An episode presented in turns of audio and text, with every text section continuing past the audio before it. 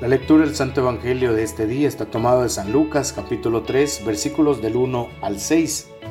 En el año decimoquinto del imperio del emperador Tiberio, siendo Poncio Pilato gobernador de Judea y Herodes tetrarca de Galilea, y su hermano Felipe tetrarca de Iturea y Traconítide, y Lisano tetrarca de Abeline, bajo el sumo sacerdocio de Anás y Caifás, vino la palabra de Dios sobre Juan, hijo de Zacarías, en el desierto, y recorrió toda la comarca del Jordán, predicando un bautismo de conversión para perdón de los pecados, como está escrito en el libro de los oráculos del profeta Isaías, voz del que grita en el desierto, preparad el camino del Señor, allanad sus senderos, los valles serán rellenados, los montes y colinas serán rebajados, lo torcido será enderezado, lo escabroso será camino llano, y toda carne verá la salvación de Dios.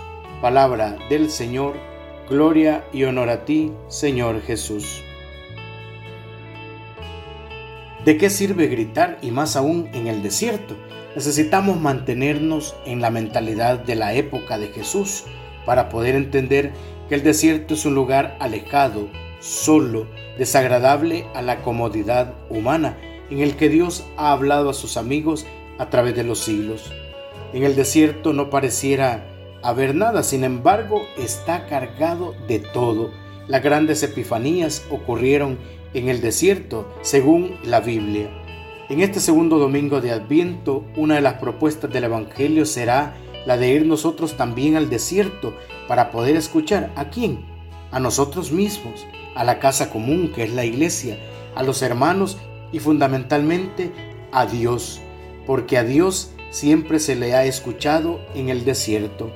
Claro que esto no implica sacar un pasaje de avión para irnos al Sahara o meternos al desierto de Patagonia, no, no es necesario, es algo mucho más profundo, es en medio de nuestra abultada, repleta, veloz y feroz agenda del día, tomarnos un tiempo a solas para estar con Dios.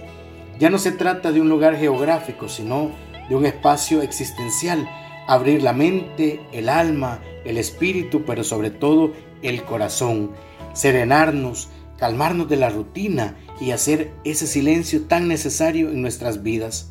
No solo callarnos la boca y dejar de hablar, no, se trata de algo más profundo, un lugar fuera de nuestra zona de confort y de donde nosotros somos los que manejamos la situación, sino que es otro quien la lleva adelante, un espacio en el que no somos especialistas, un clima al que no nos podemos acostumbrar, una zona que pareciera está rodeada de nada.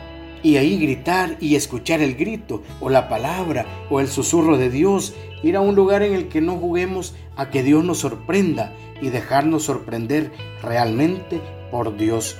¿Cuánta falta nos hace todo esto? Especialmente a nosotros que vivimos metidos en una cultura de la diversión que nos lleva justamente a la división y a la no unificación. El mal espíritu busca dispersarnos para no pensar en las grandes cosas de la vida, las preguntas existenciales, quién soy, de dónde vengo y a dónde voy.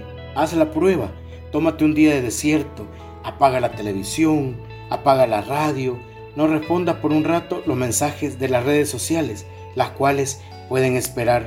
Hoy es un tiempo de desierto, especialmente para nosotros. El adviento es ese lindo tiempo para animarse a ir al desierto, descalzarse y hacer un buen rato de silencio y escucharnos, pero sobre todo escuchar a Dios que nos habla a cada momento, pero sobre todo escuchar el clamor de tantos hermanos donde late el corazón de esa casa común. Oremos.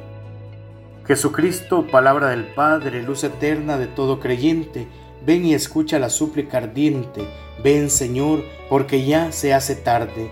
Con María, la Iglesia, te aguardamos con anhelos de esposa y madre, y reúne a sus hijos en vela para juntos poder esperarte.